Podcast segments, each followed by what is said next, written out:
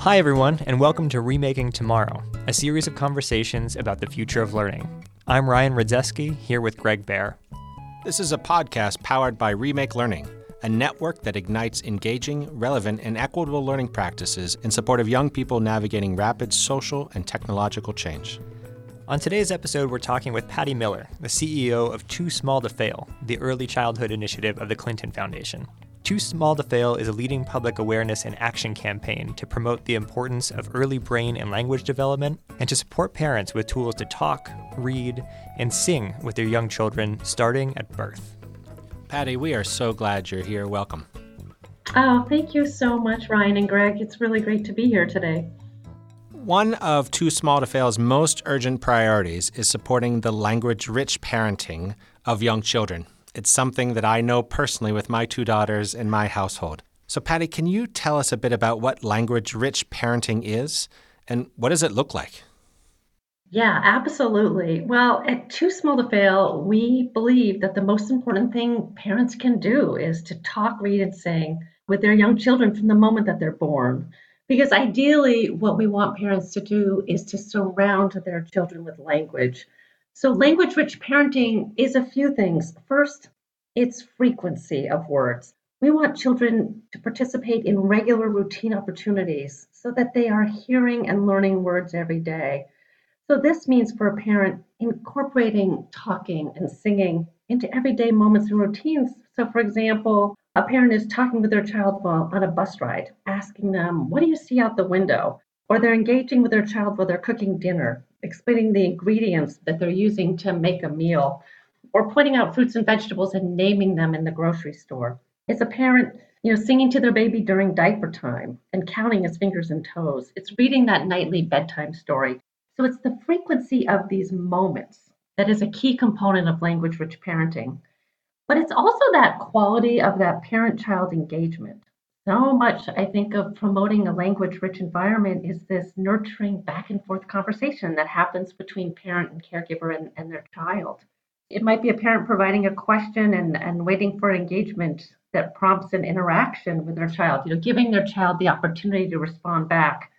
And even if the child's a baby, just that waiting for that opportunity for the baby to coo and responding to those coos, that serve and return between parent and child is critical for language rich parenting. And then finally, it's backing all of that up with high quality early learning tools that can help support parents in engaging with their children throughout the course of their day.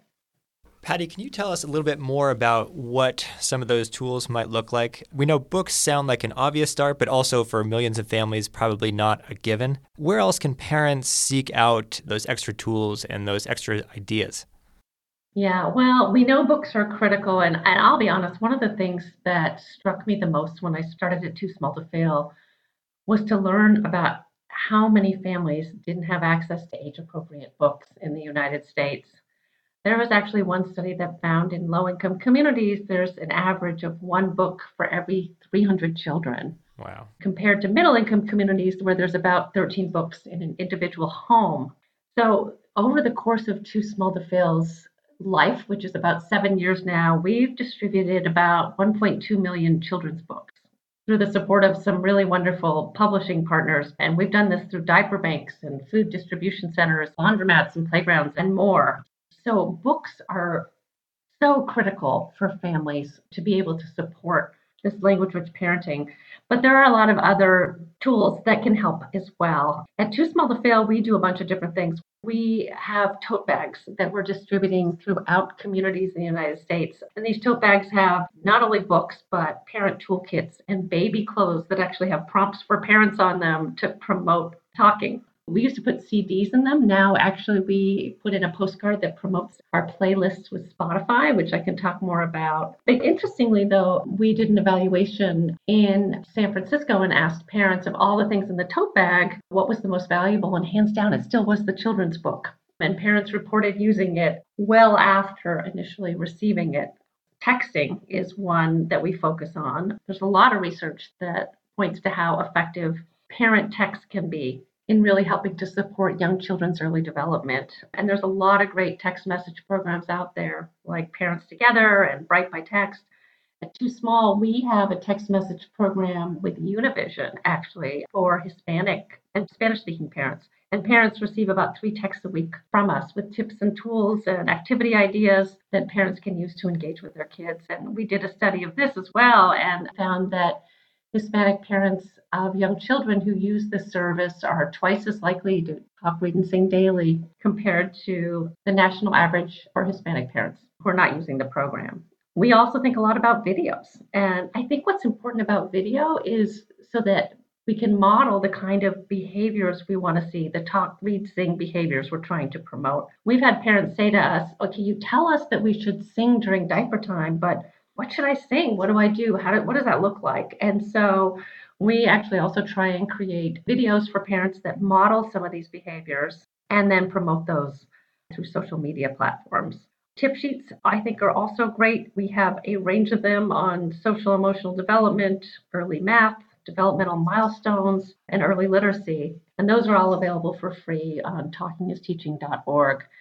And then finally, I wanted to touch a little bit on this idea of environmental prompts. I think we are not creating environments that support parents being able to actively engage with their kids. And that's what we want to do. And so at Too Small to Fail, we think a lot about the environment parents find themselves in and how do we create environments to prompt parents to engage with their kids. So we actually developed these creative materials, these advertising materials, and they all have different themes like maybe it's the sky or feelings or books or healthy foods. And they're all framed with let's talk about and then whatever that theme happens to be. So let's talk about laundry. And then the prompts are, you know, what color are the shirts or how many socks can you find? And then we take these creatives and we put them on posters and laundromats and posters in hospital waiting rooms and they're on billboards or bus ads and bus shelters. Really trying to think about where we can actually have even just posters or little prompts for parents that can help support them when they're out and about carrying on, you know, with their daily routines. Can you also talk about the role of educators and child care workers? So much of what you're talking about is just deeply personal work among families, this language rich parenting. So, how can educators and other folks who are interacting with young children support that work among kids and their parents? Yeah, that's such a great question. Educators are critical to this. And of course, before the pandemic, young children were spending so much time, whether it's at Head Start or Family Friend and Neighbor Care or in childcare centers. And I think it's really essential for early educators to support that homeschool connection. And I think what we want to try and do is promote this idea that learning happens everywhere, not just in the classroom or in the childcare center. So, for an educator, talking with a parent about what they did that day in the classroom and how a parent might be able to reinforce that learning at home. I think this homeschool connection is critical. And really, just in terms of thinking about a culture of literacy and this idea again that learning is 24 7, you know, not just during the day. So I think educators can talk with parents and support the powerful role that parents play at home, but even give them some of these resources to help them kind of extend what a child might have learned that day. Patti, I want to return to this idea of meeting parents where they are. And before we do so, I can't help but draw upon my own experience. And I know there's a danger in doing that. I'm curious, you talk to so many parents as you build out these materials, these ads, these videos, the text, things that I benefited from. And one of the things that for me and my wife it really was about practicing this, right? Because in some ways, this wasn't entirely normal and trying to make it normal so that it wasn't forced. Is that something you hear from parents as you think about the ways that others can support parents in developing these literacy and learning rich environments?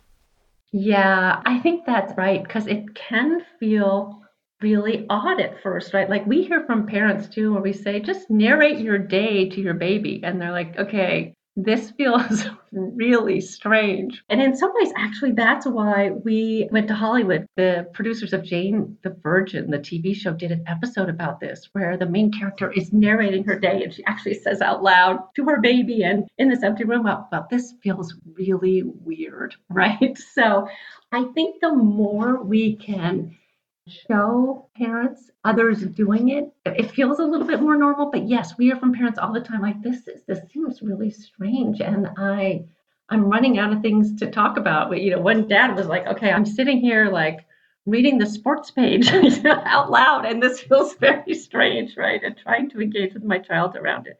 So, you know, what we're trying to do is shift cultural norms, and cultural norm shifting around this is hard. You know, when we started Too Small to Fail, you know, again, this was seven years ago, we had some parents in our focus groups say that they really did think that you should start talking with a child once the child was old enough to talk back. And so, this idea of no, this actually should start at the moment a child is born, for many parents, can feel like a very foreign concept. You have to go around the track a lot of times before it starts to feel normal. This is Remaking Tomorrow. I'm Greg Behr along with Ryan Rydzewski. We're talking with Patti Miller, the CEO of Too Small to Fail.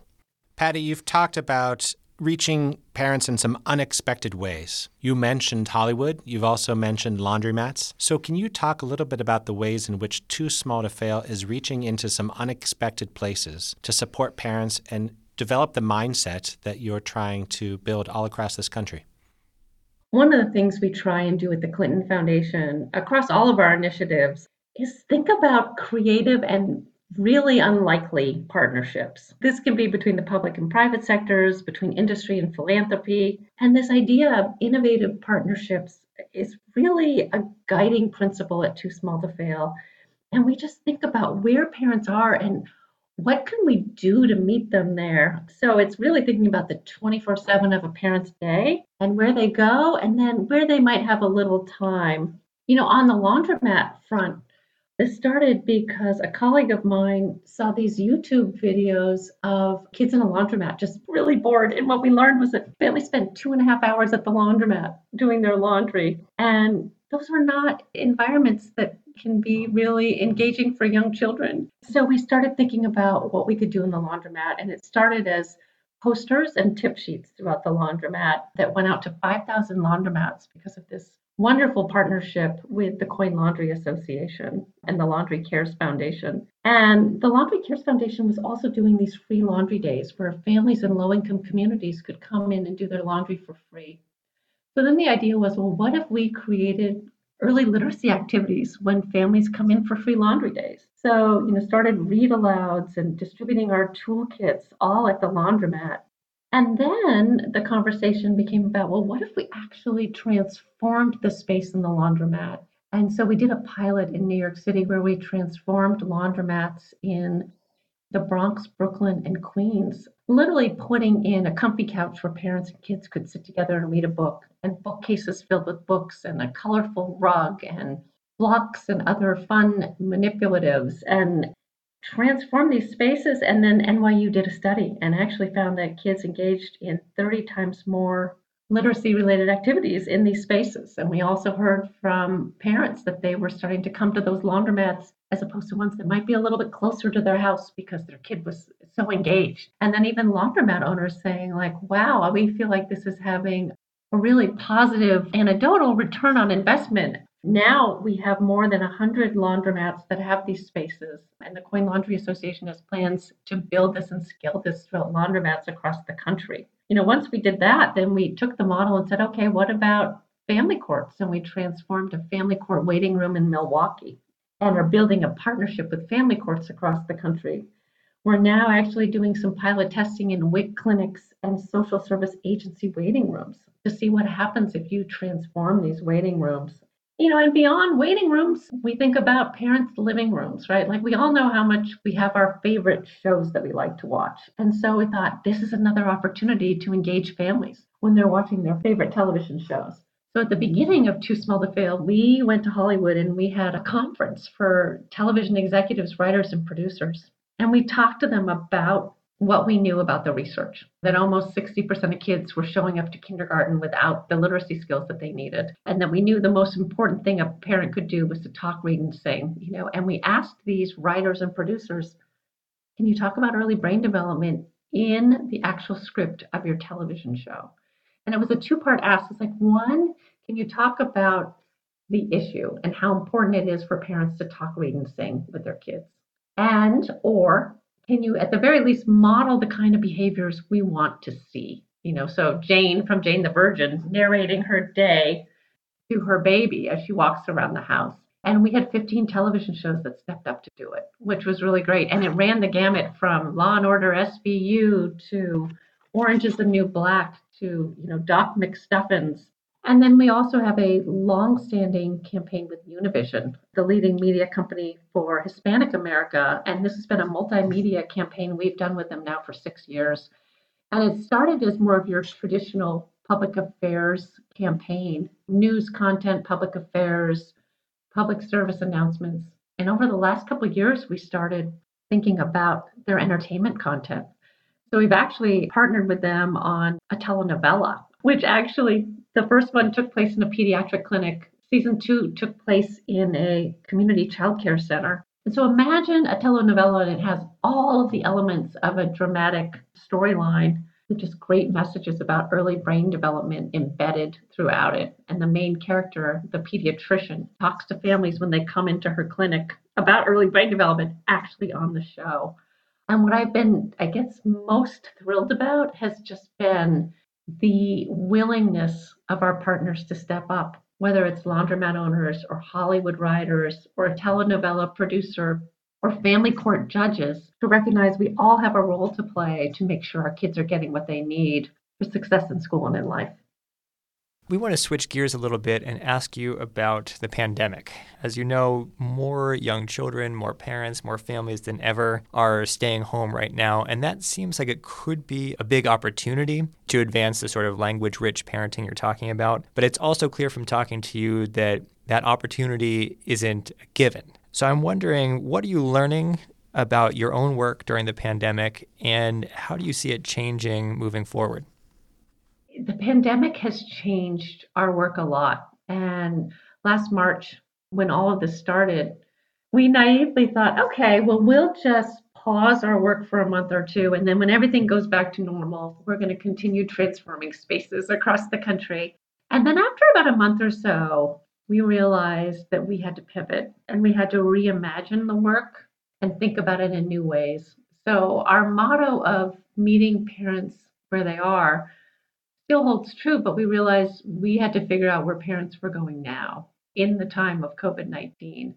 And so we actually started meeting parents still at the laundromat because laundromats remained open, but in a different way at the laundromat. So actually created some decals that have math patterns on them, as a partnership with Sidewalk Math. When families would go outside and wait for their clothes to dry, we could put decals on the sidewalk outside so kids could engage with early math through these hopscotch like patterns on the sidewalk outside. So, still laundromats, but in a different way. But also thinking about these new spaces parents were at more so during the pandemic. So, we started distributing children's books and a new tool we developed an indoor activity toolkit for parents like how do you engage your kids when you're at home and when we created this indoor activities toolkit we first sent it electronically to all of our national and community partners wic head start and others and then we realized it really was about printing it and getting tangible copies to families when they were in food distribution lines and when they were going to their local diaper bank and what we're learning now is that families are doing virtual appointments. And we've been doing some kind of background research, talking to county social service agency offices and talking to WIC directors. And they are really encouraging us to think about transforming virtual waiting rooms. You know, waiting for a Zoom call to start with a practitioner and what can we do to make those opportunities where families are waiting, where parents are waiting for those appointments in a very different way than we envisioned a year ago. But what's been really inspiring is just to see how our partners have really just been so dedicated and committed to thinking about where families are and what they need and pivoting to meet them there. Patti, how can parents and educators learn more about the work you're doing? We have all sorts of resources for parents that are available for free. All of our tip sheets, parent resources, creative materials, research, everything is all available for free at talkingisteaching.org. And we encourage parents to go there and explore the site and take advantage of whatever resources we have that will help them engage in language rich parenting with their children. That's talkingisteaching.org. Thanks again to Patti Miller of Too Small to Fail, the early childhood initiative of the Clinton Foundation. Patti, before we say goodbye to you, one last question, please. What's one thing parents and educators can do to make tomorrow a more promising place for our young learners? One thing that parents can do is to not only think about the powerful role that they play in their own children's lives, but how they can be supportive of other parents. This pandemic has been really hard on families. And a lot of times, all of us think we're alone going through something. And what I've heard from parents is when they talk with other parents and share what they're going through and can hear from other parents what they're going through, that support has been instrumental. So I encourage parents not only to recognize the power you have to really help your own child get a strong start in life, but to reach out to other parents and support them through this time because I think parents are juggling so much and getting support from their peers, I think, is really critical. Thank you, Patti. Remaking Tomorrow is powered by Remake Learning a Pittsburgh based network of people and organizations that ignite engaging, relevant, and equitable learning practices in support of young people navigating rapid social and technological change. Learn more at remakelearning.org/tomorrow.